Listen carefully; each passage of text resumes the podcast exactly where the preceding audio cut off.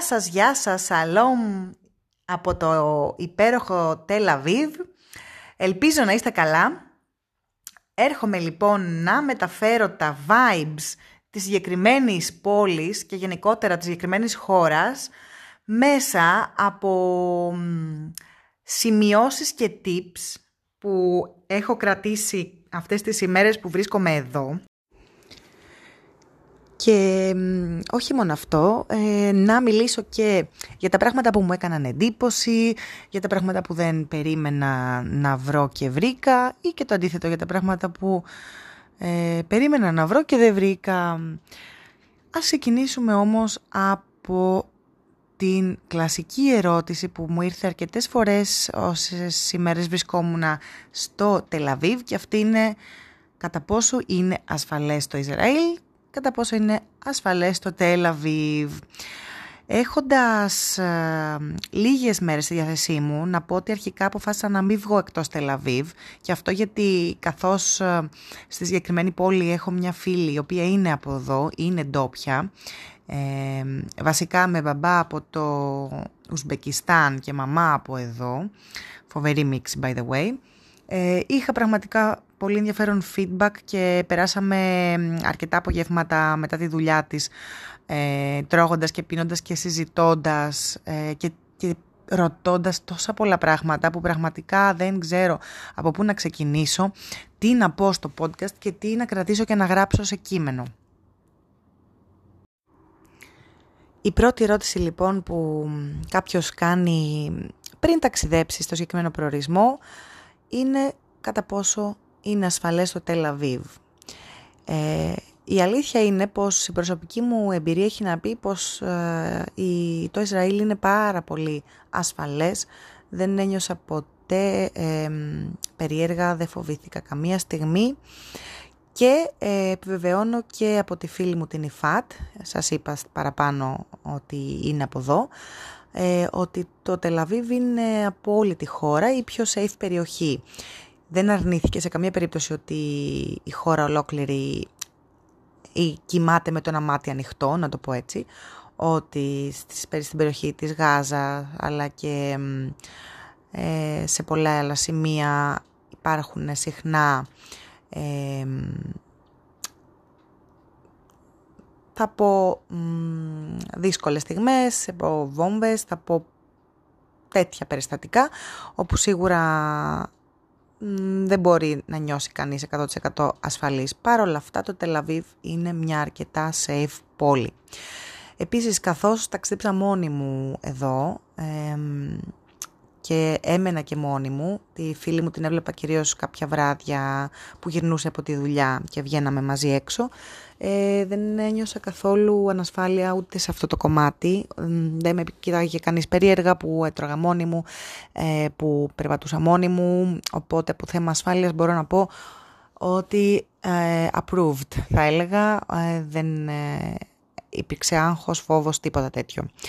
Από εκεί και πέρα, φτάνοντας στο αεροδρόμιο Ben Gurion, έχω να πω πως είχα λίγο άγχος γιατί είχα ακούσει διάφορα για το θέμα του αν έχεις ταξιδέψει σε αραβικές χώρες, δεν σε αφήνουν να περάσεις και διάφορα τέτοια. Η αλήθεια είναι ότι δεν ισχύει κάτι τέτοιο γιατί εγώ έχω ένα διαβατήριο με αρκετές βίζες και σφραγίδες από, διάφορες, από διάφορα σημεία του κόσμου και κυρίως αραβικά, αραβικά κράτη.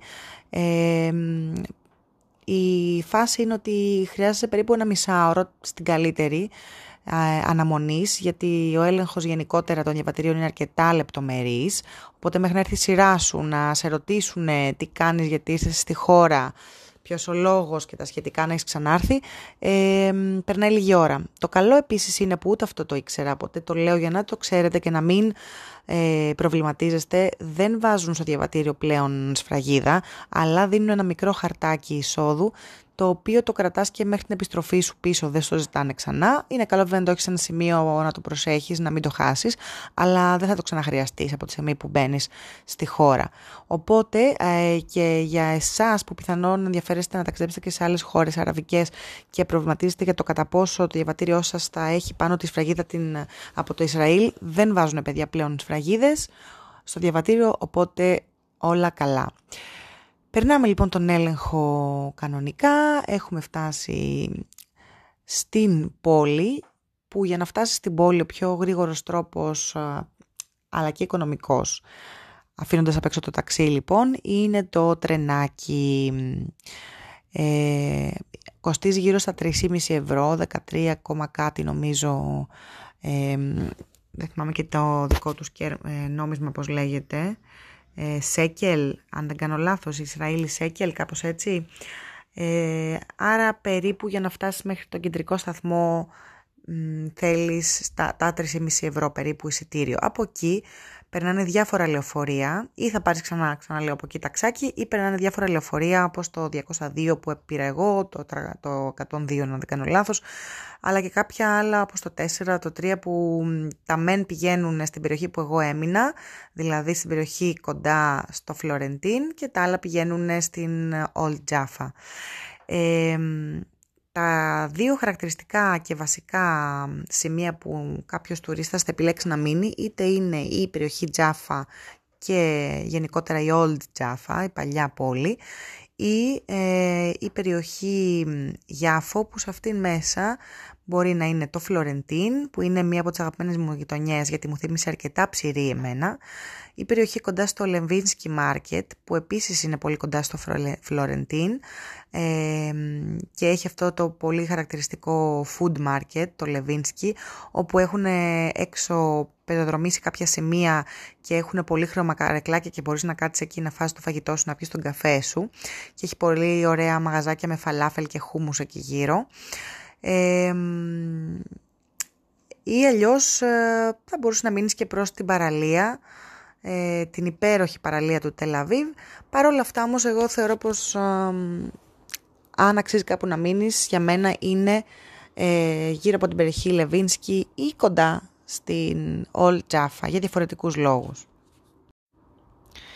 Η Old Jaffa λοιπόν ε, είναι μια όμορφη παλιά πόλη ε, όπου μπορείς να περπατήσεις στα στενάκια της, να βγάζεις πάρα πολύ ωραίες φωτογραφίες, γενικά να νιώσεις ότι βρίσκεσαι σε μια άλλη εποχή, αλλά από εκεί και πέρα, ε, αφού έχεις κάνει τη βόλτα σου και έχεις βγάλει τις φωτογραφίες σου, δεν έχει και πάρα πολλά πράγματα να κάνεις.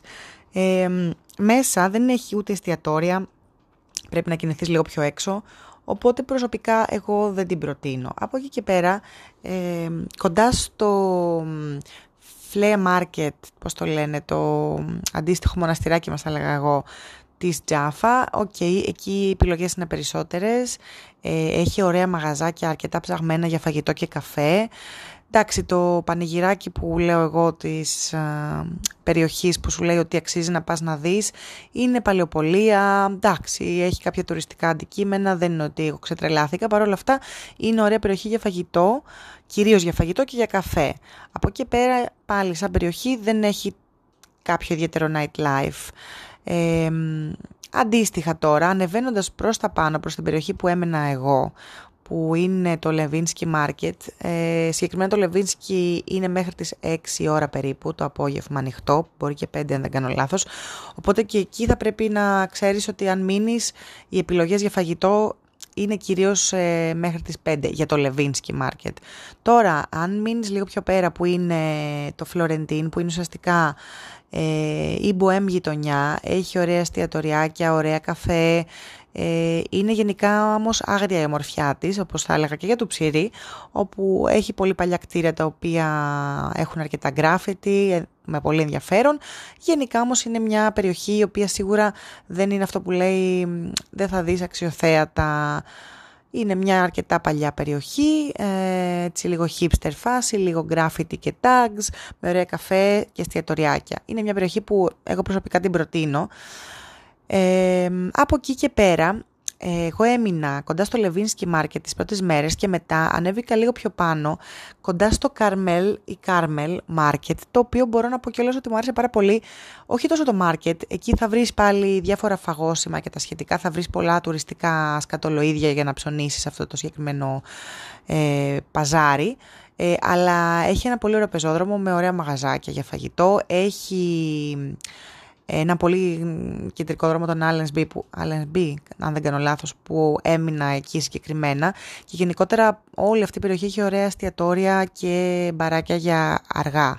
Οπότε αν είσαι από αυτούς, όπως και εγώ δηλαδή, που τους αρέσει να βγαίνουν και μετά τις 8-9 και όχι να μαζεύονται σπίτι, ε, τότε αυτές οι περιοχές και αυτή η τελευταία κοντά στο Carmel Market είναι για μένα εξαιρετικές.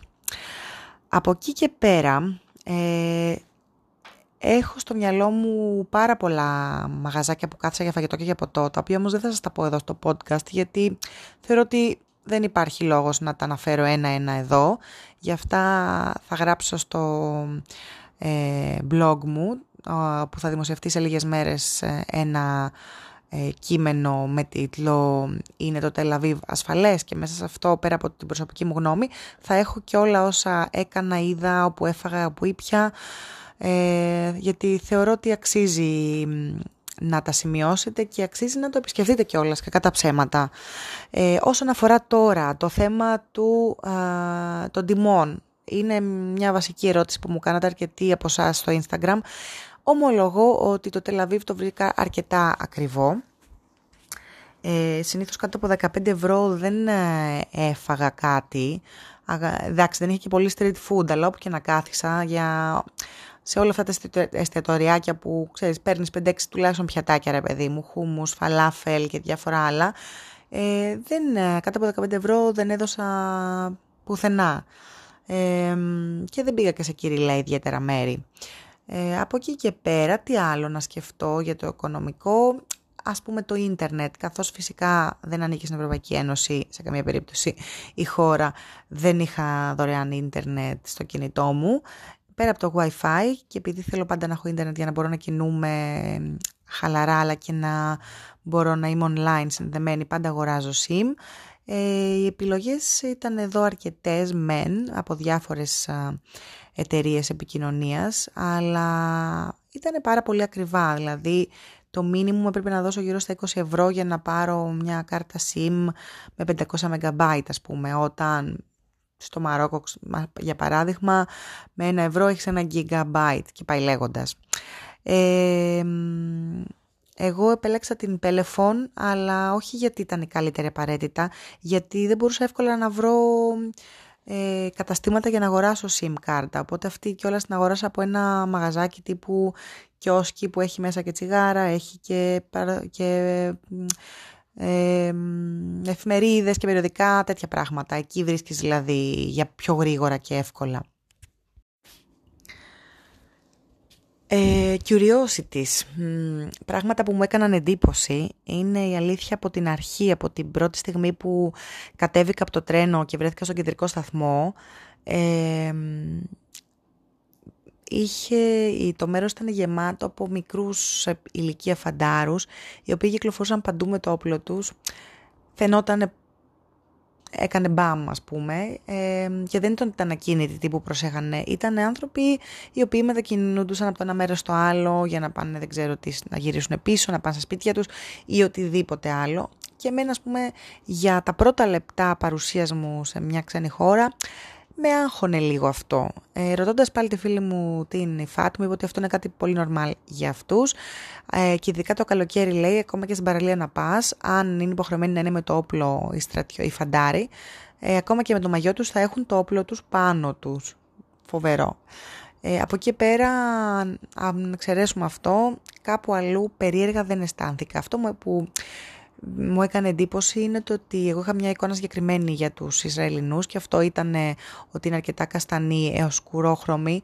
Ε, Παρ' όλα αυτά είδα πάρα πολύ ανοιχτόχρωμο ε, κόσμο, ε, ξανθούς ή ginger μαλλί χρώμα, πορτοκαλό, τέτοιες αποχρώσεις και γαλάζια μάτια που μου φάνηκε επίσης πάρα πολύ περίεργο και ρωτώντας την ε, φίλη μου την Ιφάτ μου είπε ότι αυτό συμβαίνει γιατί ακριβώς επειδή ουσιαστικά το Ισραήλ φτιάχτηκε για να μαζέψει μέσα του όλους τους ε, Εβραίους από διάφορα σημεία του κόσμου και να δημιουργήσει αυτό το κράτος ε, έχοντας ε, συγκεντρώσει ε, Εβραίους από όλο τον κόσμο ε, είναι αναπόφευκτο ότι θα, υπήρξαν, θα υπήρχαν ε, διαφορετικές φυλές, διαφορετικοί χρωματισμοί, ε, δηλαδή μου είπε ότι έχουν πολύ, πολλούς Πολωνούς, ε, ε, τι μου, άλλους μου είπε Γερμανούς, ε, μέχρι και από Αιθιοπία, οπότε είναι λογικό να υπάρχει αυτό το mix and match που δεν περίμενα να δω, αλλά που όντως είναι ε, γεγονός. Ε, το άλλο που μου έκανε εντύπωση πολύ είναι ότι έβλεπα αρκετούς νέους να φοράνε αυτά τα χαρακτηριστικά πολύ πολύ λεπτά μικρά καπελάκια στο κεφάλι τους που ουσιαστικά αυτό, αυτοί που τα φοράνε είναι αυτοί που πιστεύουν πάρα πολύ. Ο μέσος μ, κάτοικος Τελαβίβ ε, που έχει ταξιδέψει κιόλας, που έχει δει πράγματα, δεν είναι τόσο ε, κολλημένος με τη θρησκεία. Ε, αυτό με το φοράνε αυτοί που πιστεύουν πάρα πολύ και που θεωρούν ότι πρέπει να έχουν στο κεφάλι τους αυτό το πράγμα για να τους ε, κρατάει, να υπάρχει μια απόσταση μεταξύ Θεού και ανθρώπου, γιατί έτσι πρέπει να είναι. Αυτή λοιπόν, ε, αυτές οι περιπτώσεις μου είπε, μου είπε η ΦΑΤ, ε, είναι άνθρωποι οι οποίοι δεν πηγαίνουν και στο στρατό και γενικότερα δεν δουλεύουν κιόλας, ε, γιατί έχουν αφιερωθεί, να το πούμε έτσι, στο Θεό. Τώρα, όσον αφορά το στρατό, αυτό που ήθελα να πω είναι ότι είναι υποχρεωτικός και για τις γυναίκες παιδιά και για τους άντρες δύο ολόκληρα χρόνια, με το που τελειώσει το σχολείο πας αναγκαστικά στρατό δύο ολόκληρα χρόνια και μετά αποφασίζεις τι θες να κάνεις στη ζωή σου. Δεν, δεν είναι δεδομένο ότι θα πας πανεπιστήμιο, μάλιστα πολλοί ε, με το που τελειώσουν το στρατό φεύγουν για ένα χρόνο προς Λατινική Αμερική ή Κεντρική Αμερική για να ζήσουν ένα χρόνο διασκεδάζοντας, να ζήσουν τέλος πάντων ε, αυτό που δύο χρόνια δεν μπορούσαν να ζήσουν όσο ήταν στο στρατό και μετά επιστρέφουν συνήθως ε, πίσω και ανοίγουν δικές τους εταιρείες, ε, digital τέλος πάντων θα έλεγα κυρίως, ε, ή πάνε και πανεπιστήμιο. Ε, τι άλλο, τι άλλο να σκεφτώ να σας πω. Είναι πάρα πολλά τα πράγματα που ρώτησα την ΙΦΑΤ. Ε, α, ναι, με ενδιαφέρει πάρα πολύ η γνώμη της και για το κομμάτι των, των Παλαιστίνιων. Τη ρώτησα στο Τελαβίβ τι γίνεται αν υπάρχουν Παλαιστίνοι και μου είπε, επειδή εκείνη εργάζεται σε ε, αρχιτεκτονικό γραφείο και πολλές φορές πηγαίνει στους χώρους ε, ουσιαστικά που φτιάχνουν παράδειγμα κάποιο κτίριο και αυτή το επιβλέπει και όλα αυτά μου λέει εκεί έχει, έρχεται σε επαφή με Παλαιστίνιους οι οποίοι είναι ουσιαστικά εργάτες και, το και ποια είναι η διαδικασία τώρα, πώς αυτοί βρίσκονται εκεί. Κάθε πρωί λέει γύρω στις 6 ανοίγουν τα σύνορα, περνάνε όσοι εργάζονται, ε, περνάνε στο Ισραήλ, όσοι Παλαιστίνοι εργάζονται σε τέτοιες αντίστοιχες εργασίες, χειρονακτικές όμως. Και μετά, παιδιά, γύρω στις 6 το απόγευμα πρέπει να έχουν βγει πάλι όλοι από τη χώρα, να έχουν φύγει από το Ισραήλ, από το Τελαβίβ.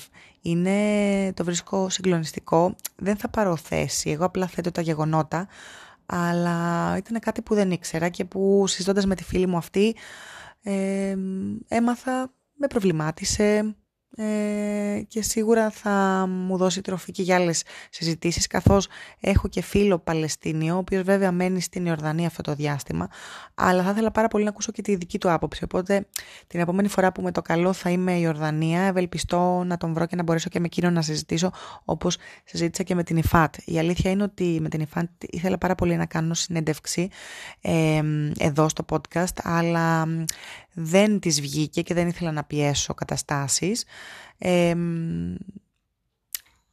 αυτό που μου έκανε εντύπωση είναι ότι κάποιο διάστημα λέει που ζούσε και εκείνη στο εξωτερικό και εργαζόταν εκτός της χώρας της, πολλές φορές όταν τη ρωτούσαν από πού είναι, έλεγε ότι είναι από την Ελλάδα παιδιά.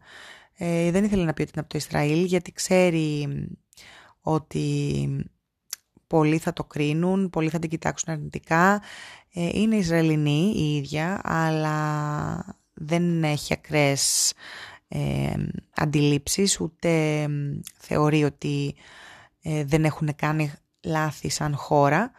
Ε, από την άλλη, όπως μου λέει, πάντα θα είμαστε με το ένα μάτι ανοιχτό, θα κοιμόμαστε με το ένα μάτι ανοιχτό, γιατί δεν μπορούμε να εμπιστευτούμε, λέει, ούτε τη σκιά μας και γι' αυτό δυστυχώς Ε, δεν θα σταματήσει να υπάρχει αυτή η κατάσταση με τον υποχρεωτικό στρατό και με πάρα πολλά αντίστοιχα πράγματα που συμβαίνουν στη χώρα. Παρόλα αυτά, ε, το Τελαβίβ είναι μια πόλη η οποία σφίζει από ζωή, ε, είναι μια πόλη πολύ μοντέρνα, με πολύ ωραίο nightlife, με ωραία παραλία, την οποία ομολογώ ότι δεν ξέρω για ποιο λόγο δεν μπορείς να μπεις να κάνεις παιδιά μπάνιο στη θάλασσα. Ε, βέβαια μπορείς να κάνεις σερφ, αυτό τι σας λέει. Ε, οι θερμοκρασίες που παίζουν είναι τέτοια περίοδο γύρω στους 18 βαθμούς, 20 βαθμούς Μάρτιο, Απρίλιο και μετά ανεβαίνουν στους 30, αλλά όχι πολύ παραπάνω και μετά το χειμώνα πέφτει γύρω στους 18-17. Ε, είναι δηλαδή μια χώρα που, και μια πόλη που μπορείς να την επισκεφτείς όλο το χρόνο. Παρόλο που εγώ ήμουν λίγο γκαντέμο και για δύο-τρεις μέρες που βρέθηκα εκεί πέτυχα θερμοκρασίες 12 βαθμούς και ακόμα και οι ντόπιοι μου λέγανε ότι δεν είναι συνηθισμένοι σε, αυτό τα, σε αυτά τα κρύα. Παρ' όλα αυτά είχα και την χαρά ευτυχώς να μπορέσω να να πάω και στην παραλία και να ζεσταθώ, να πετύχω 18 βαθμούς το τελευταίο 24 ώρο, ε, να πιω και τα κοκτέιλάκια μου, ε, και γενικά να περάσω όμορφα σε μια πόλη που ομολόγω δεν είχα ποτέ στο bucket list και δεν την είχα ποτέ στο ραντάρ μου γενικότερα και που και εγώ ναι, στο πίσω μέρος του κεφαλιού μου με άγχωνε λίγο η ιδέα να πάω. Τελικά όμως εξελίχθηκε σε ένα ταξίδι πολύ όμορφο. Είχα πάει βέβαια και με αφορμή ένα tourism expo και ομολογώ ότι γενικό, γενικά το feedback μου είναι θετικότατο, πέραν ίσως από το, το οικονομικό κομμάτι που σας είπα ότι δεν τη βρήκα καθόλου οικονομική. Ε, τέλος, όσον αφορά το nightlife, οι επιλογές είναι πάρα πολλές, παιδιά. Έχει πάρα πολλά κλαμπάκια, έχει πάρα πολλά μπαρ, έχει πολύ ωραία εστιατόρια, ε, άπειρες επιλογές.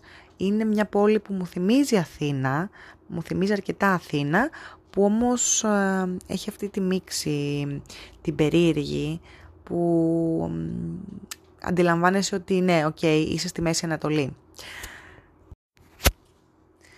Κάπου εδώ θα, θα κλείσω αυτή τη συζήτησή μας, το πρώτο από τα, από τα podcast επεισόδια μου που έχει να κάνει συγκεκριμένα με προορισμό. Τα προηγούμενα όλα ήταν πιο γενικά ή πιο inspirational, πιο consulting, αν, αν θέλεις να, να το πω έτσι.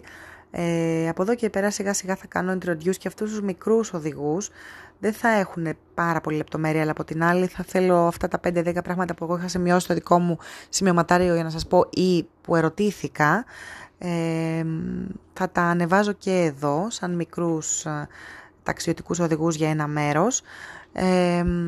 Και εδώ να κλείσω με το γεγονός ότι στην επιστροφή στο αεροδρόμιο είναι καλό να πας όχι δύο-δυόμιση ώρες πιο πριν Ειδικά αν ταξιδεύεις και εσύ πολύ σαν και εμένα και έχεις διαβατήριο με πολλές φραγίδες ή αν απλά έχεις πάει μέχρι την Τουρκία ή μέχρι την Ιορδανία για παράδειγμα.